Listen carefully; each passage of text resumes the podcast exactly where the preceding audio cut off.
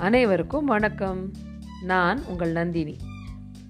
இன்னைக்கு வந்து நான் இந்த பாட்காஸ்டில் ஒரு கோவிலை பற்றி தான் சொல்ல போகிறேன் அந்த கோவில் உருவான கதை அந்த கோவிலில் இருக்கிற ஒரு முக்கியமான சிலை அதை பற்றி தான் பார்க்க போகிறோம் வாங்க கதைக்குள்ளே போகலாம் புண்ணியம் செய்தவர் மட்டுமே உலகிலேயே அழகு ததும்பி வழியும் இந்த நடராஜரை தரிசித்து மகிழும் பாக்கியம் பெற முடியும். உலகிலேயே அழகான நடராஜர் வீற்றிருக்கும் கொனியேரி ராஜபுரம். அந்த சிற்பி ஆறாவது முறையாக நடராஜ பெருமாள் திருவுருவத்திற்கு அச்சு செய்து பஞ்ச உலோகங்களை தனியே காய்ச்சி வார்த்து கொண்டிருந்தார். பெரிய திருவாச்சியை தனியே வார்த்தாகிவிட்டது சிவனுக்குரிய சடையை அந்த சடையில் இருக்கும் நாகத்தை கங்கை உருவத்தை வார்த்தாகிவிட்டது சிவகாமிக்கும் நடராஜருக்கும் தனித்தனியே பீடம் செய்து முடித்தாகிவிட்டது இப்போது நடராஜரையும் சிவகாமியும் பார்க்க வேண்டும். மழு தொலைவே கொதித்து கொண்டிருக்கிறது. அவன் அடுப்பை துருத்தியால் வேகமாக ஊதி உலையின் தீவிரத்தை அதிகப்படுத்தி மழுவை கொதிக்க வைத்துக் கொண்டிருந்தான். மழு தயாரான நிலையில் இருந்தது. திரும்பி அவன் மனைவியை பார்த்து தூங்கி விடட்டுமா என்று கேட்டான். மனைவியும் சரி என்று தலையசைத்தான். படுக்க வைக்கப்பட்ட பெரிய களிமண் அச்சுக்கு முன் கைகூப்பி நின்றான். இது ஆறாவது முறை. என்ன தவறு செய்தேன் என்று தெரியவில்லை. ஒவ்வொரு முறையும் ஏதேனும் ஒரு பின்னம் நடந்து கொண்டிருக்கிறது. உன்னை நான் உருவமாக செய்கிறேன் என்ற கர்வம் எனக்கில்லை. ஈசனே நீயே வந்து குடிகொண்டு எழிலாய உன் உருவத்தை ஒரு நாள் செய்ய முடியாது. எங்கேனும் ஒரு கர்வத்தில் நான் இருப்பின் தயவு செய்து என்னை தண்டித்து விடு. இந்த உருவத்திற்குள் வராமல் போகாதே என்று வேண்டினார். அந்த பகுதி அரசனுடைய குரல் அவன் காதில் விழுந்தது. வேண்டுமென்றே தவறு செய்கிறாய் சிற்பியே. என்னிடம் காசு வாங்குவதற்காகவே நீயே ஏதேனும் தவறு செய்துவிட்டு பின்னமாகிவிட்டது என்று ஒவ்வொரு தடவையும் குறை கூறி வருத்தப்படுகிறாய். கடந்த நான்கு வருட வருடங்களாக நடராஜர் சிலையை செய்வதாக கூறி என்னுடைய சம்பளத்திலேயே தின்று கொழித்து செய்து வருகிறார் இதுவே கடைசி முறை. இன்னும் இரண்டு நாட்களில் நடராஜர் சிலையை செய்யவில்லை என்றால் நீ இங்கிருந்து புண்ணியம் இல்லை உன்னை சிற்பி என்று நாங்கள் அழைத்தும் லாபமில்லை. எனவே உன் கதையை என் வாளால் முடிப்பேன் என்று சீறினான் அரசன். அந்த அரசன் நான்கு வருடங்கள் பொறுமையாக இருந்ததே பெரிய விஷயம். அவன் பொறுமையை மீறும்படியாக என்ன ஏற்பட்டதோ தெரியவில்லை. அரசரிடமிருந்து நடராஜர் சிலை செய்ய உத்தரவு சிற்பிக்கு வந்ததுமே அற்புதமான ஒரு நடராஜர் ஆயிரம் ஆயிரம் காலத்திற்கு நிற்க வேண்டும் என்று எண்ணத்தோடு வேண்டி வேகத்துடன் ஆரம்பித்தான். அந்த வேகத்தோடு கர்வம் வந்ததோ என்னவோ தெரியவில்லை. அந்த சிலைகள் செய்தும் சரியாக வரவில்லை. இது ஆறாவது சிலை. ஒரு சிறு தவறும் நேராதவாறு எல்லா விஷயங்களையும் ஒரு முறைக்கு இருமுறை சோதித்து மெழுகால் சிலை செய்து பிறகு அதன் மீது களிமண் பூசி சரியான இடத்தில் ஓட்டைகளை வைத்து காற்று போக வழிகள் செய்து அவன் மழுவை காய்ச்சி இறைவனை வழிபட்டு தொடங்கினான். மழு உச்ச நிலையில் கொதித்து கொண்டிருக்க என்னோட வாழ்க்கை உயர்வதும் தாழ்வதும் இப்பொழுது உன் கையில் இருக்கிறது. உனக்கு விருப்பம் இருப்பின் இதற்குள் வந்து உட்கார்ந்து கொள். இல்லையெனில் என்னை சாக விடு என்று சொல்லிவிட்டு முழு மனதோடும் அழுவை கிளறி தொடங்கினான். உலையின் அனல் உடம்பு முழுவதும் அடித்தது.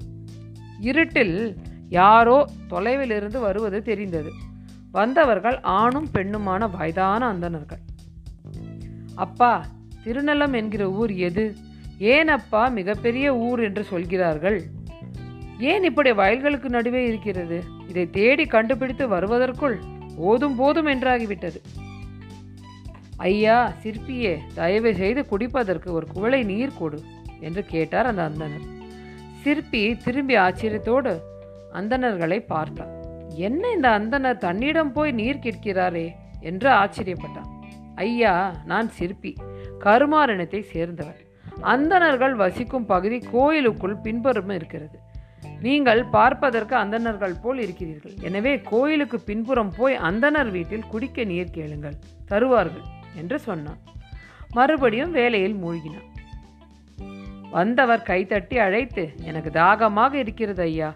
அக்ரஹாரம் போ போகிற வரையில் என்னால் தாங்க இயலாது. சுருண்டு விடுவேன் என்று தோன்றுகிறது.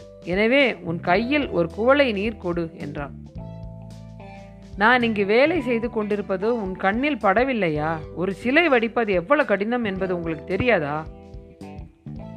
கவலையோடு நான் இங்கு நின்று கொண்டிருக்கிறேன். குடிக்க தண்ணீர் கொடு என்று என் உயிரை ஏன் வாங்குகிறீர்கள்? என்னிடம் தண்ணீர் இல்லை. இந்த மழுதான் இருக்கிறது. வேண்டுமானால் இதை குடியுங்கள் என்று பதட்டத்தோடு சொல்ல சரி அதையே குடித்துக் கொள்கிறேன் என்று அருகே வந்த கிழவர் உஞ்சி விருத்தி பிராமணர் போல் ஒரு சொம்பை இடுப்பில் கட்டி தொங்க விட்டிருந்தார். அந்த சொம்பை எடுத்து கொதிக்கும் மழுவை மொண்டார். கொதிக்கின்ற நெருப்பு ஒளியோடு வீசுகின்ற மழுவை எடுத்து உயர்த்தி குடித்தார். மழு வாய்க்குள் போயிற்று. மழுவை அவர் குடித்து கொண்டிருக்கும் போது சற்று தொலைவில் நின்றிருந்த அவரது மனைவி வாய் விட்டு சிரித்தாள். சுற்றியுள்ள உதவியாட்களும் சிற்பியும் பயந்து போய் ஓவென கூவ வந்தவரையும் காணும் வந்தவர் மனைவியும் காணும். ஐயா கொதி நிலைக்கு வந்து விட்டது என்று உதவியாளர் கூவ எல்லோரும் கொதிக்கும் பாத்திரத்தின் அடிப்பாக்க குழாயை திற திறந்து விட்டார்கள் மழு தரை வழிந்து பள்ளத்தின் வழியே சிற்பத்திற்குள் நதி போல் ஓடி புகுந்து கொண்டது. சரியாய் எண்பது நொடிகளில் எல்லா உருக்கு உலோ உலோகமும் சிலைக்குள் போய் தங்கிவிட்டது. அடுத்தடுத்து சிவகாமி சிலைக்குள் அவ்விதமே திறந்து ஊற்ற அதுவும் சிலைக்குள் போய் அமர்ந்து மெழுகை வெளியே அனுப்பியது. மெழுகு உருகி வெளியேறும் புகையில் அடுத்தடுத்தவர் முகம் தெரியவில்லை. கிழவரையும் கிழவியும் யாரும் தேடவில்லை. உருக்கு மொத்தமும் விழுந்தது அவரவர். ஓரம் போய் திண்ணைகளில் சாய்ந்தார்கள். தலைக்கு துணி வைத்துக்கொண்டு மயக்கத்தில் ஆழ்ந்தவர் போல் தூங்கினார்கள். விடிந்து என்ன நடந்தது என்று விவாதித்தார்கள் யோசித்தார்கள். வந்தது சிவபெருமானே என்று முடிவு செய்தார்கள். ஓடிப்போய் களிமண்ணில் நீர் ஊற்றி மெல்ல மெல்ல பிதித்து சிலையை பார்த்தார்கள். சிலை ஆறடி உயரத்திற்கு மேலே அற்புதமாய் வந்திருந்தது. குமிழ் சிரிப்பும் கொவ்வை செவ்வாயும் அகலமான கண்களும் தீர்க்கமான நாசியும் அற்புதமான கோணத்தில் நடனமாடும் சிவனுருவம் மிகச் சிறப்பாக வந்திருந்தது. நிமிர்ந்த பீடத்தில் நிற்க வைத்தார்கள். சடையையும் திருவாச்சியும் மாட்டினார்கள். சிவகாமியையும் நிமிர்த்தி பீடத்தோடு பொருத்தினார்கள். ஊர் கூடி பார்த்து வியந்தது கன்னத்தில் போட்டுக்கொண்டது மன்னனுக்கு ஓடிப்போய் மந்திரிகள் செய்தி சொல்ல மன்னனும் விரைந்து வந்து பார்த்தான். உங்களுக்கெல்லாம் கத்தி எடுத்தால் தானடா காரியம் செய்ய முடிகிறது? தலையை கொய்து விடுவேன் என்று நான் ஆணையிட்டதனால் தானே இரண்டு நாட்களில் இத்தனை அற்புதமான ஒரு சிற்பத்தை செய்து முடித்தாய்?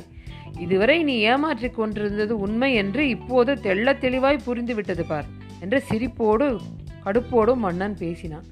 சிற்பி இல்லை என்று தலையாட்டினார். என்ன சொல்ல வருகிறாய்? மன்னன் மறுபடியும் சீறினான். இது சிவனால் செய்யப்பட்ட சிலை. இப்படி அந்தனர் உறவில் சிவன் வந்து நின்றார். மனைவியுடன் வந்து என்னிடம் பேசினார். தண்ணீர் கேட்டார் மறுத்தேன். இதுதான் இருக்கிறது என்று மழுவை காண்பித்தேன். மழுவை ஏந்தி குடித்தார் மறைந்தார் என்று சொல்ல இந்த கதையெல்லாம் என்னிடம் விடாதே என்று மறுபடியும் சீறினான். இல்லை அரசே இது சிவன் இருக்கிற சிலை. சிவன் மழுவுக்குள் கரைந்த சிலை. எனவே இதனுள் இறைவன் இருக்கிறான். இது என்னால் செய்யப்பட்ட சிலை அல்ல என்று பணிவாக சொல்ல அரசன் கொக்களித்து கிண்டலாக சிரித்தான். உளியே சிற்பிடமிருந்து பிடுங்கி இது சிவன் உருவம் சிவன் இருக்கிற உருவம் என்றால் இதை குத்தினால் ரத்தம் வருமே என்று கல் காலில் ஒரு காயத்தை ஏற்படுத்தினான். பளிச்சென்று குருதி கொப்பளித்து கொட்டியது தரையை நனைத்தது. மக்கள் பயந்தனர். அரசன் திகைத்து போனான். பயத்தில் சுருண்டு விழுந்தான். இறைவனை சோதித்த அரசனின் உடம்பு முழுவதும் தொழுநோய் பரவியது.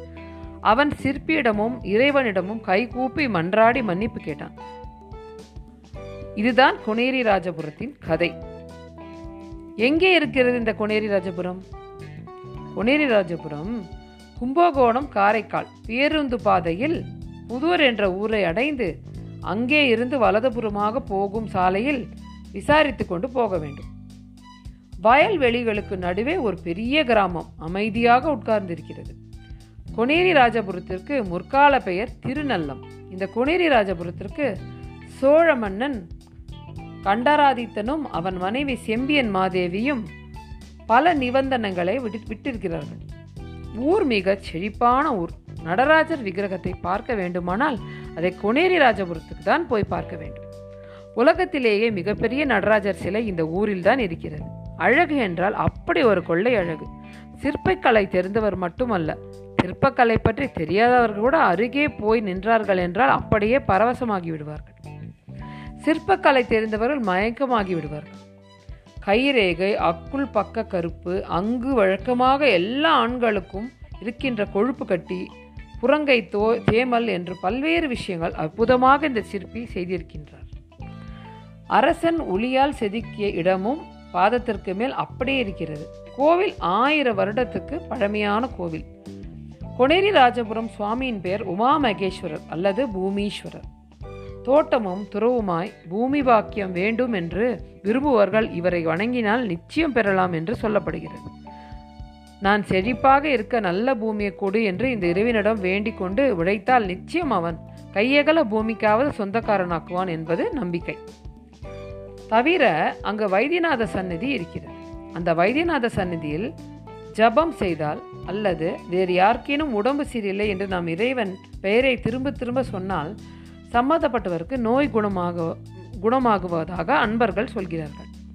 இறைவி பெயர் தேக சௌந்தரி ஸ்தல மரம் அரசு மரம் தீர்த்தம் பிரம்ம தீர்த்தம். கும்பகோணம் போகிறவர்கள் அரை நாளாவது எடுத்துக்கொண்டு பின்னர் கொனேரி ராஜபுரத்துக்கு செல்ல வேண்டும். அது வந்து நிதானமாக பார்க்க வேண்டிய ஒரு கோவில். குறிப்பாக அந்த வைத்தியநாத சந்நிதி மண்டபத்தில் உட்கார்ந்து ஜெபம் செய்துவிட்டு அல்லது கண்மூடி இறைவன் பெயரை சொல்லிவிட்டு வந் வருதல் மிக அவசியம். எல்லாவற்றையும் விட உங்கள் வாழ்நாளில் ஒரு முறையேனும் இந்த நடராஜரை பார்த்து கைகூப்பி விட்டு வாருங்கள். கை நிறைய வில்வத்தை குடந்திலேயே வாங்கி கொண்டு போய் அவர் காலடியில் சேர்த்து விட்டு வாருங்கள். திருநெல்லம் ஒரு முறையேனும் சென்று வாருங்கள். சிவ அழகில் சொக்கி போய் வருவது கண்கூடான உண்மை. இதோடு இந்த திருநள்ளம் பற்றிய கதை சுருக்கம் முற்றிற்று.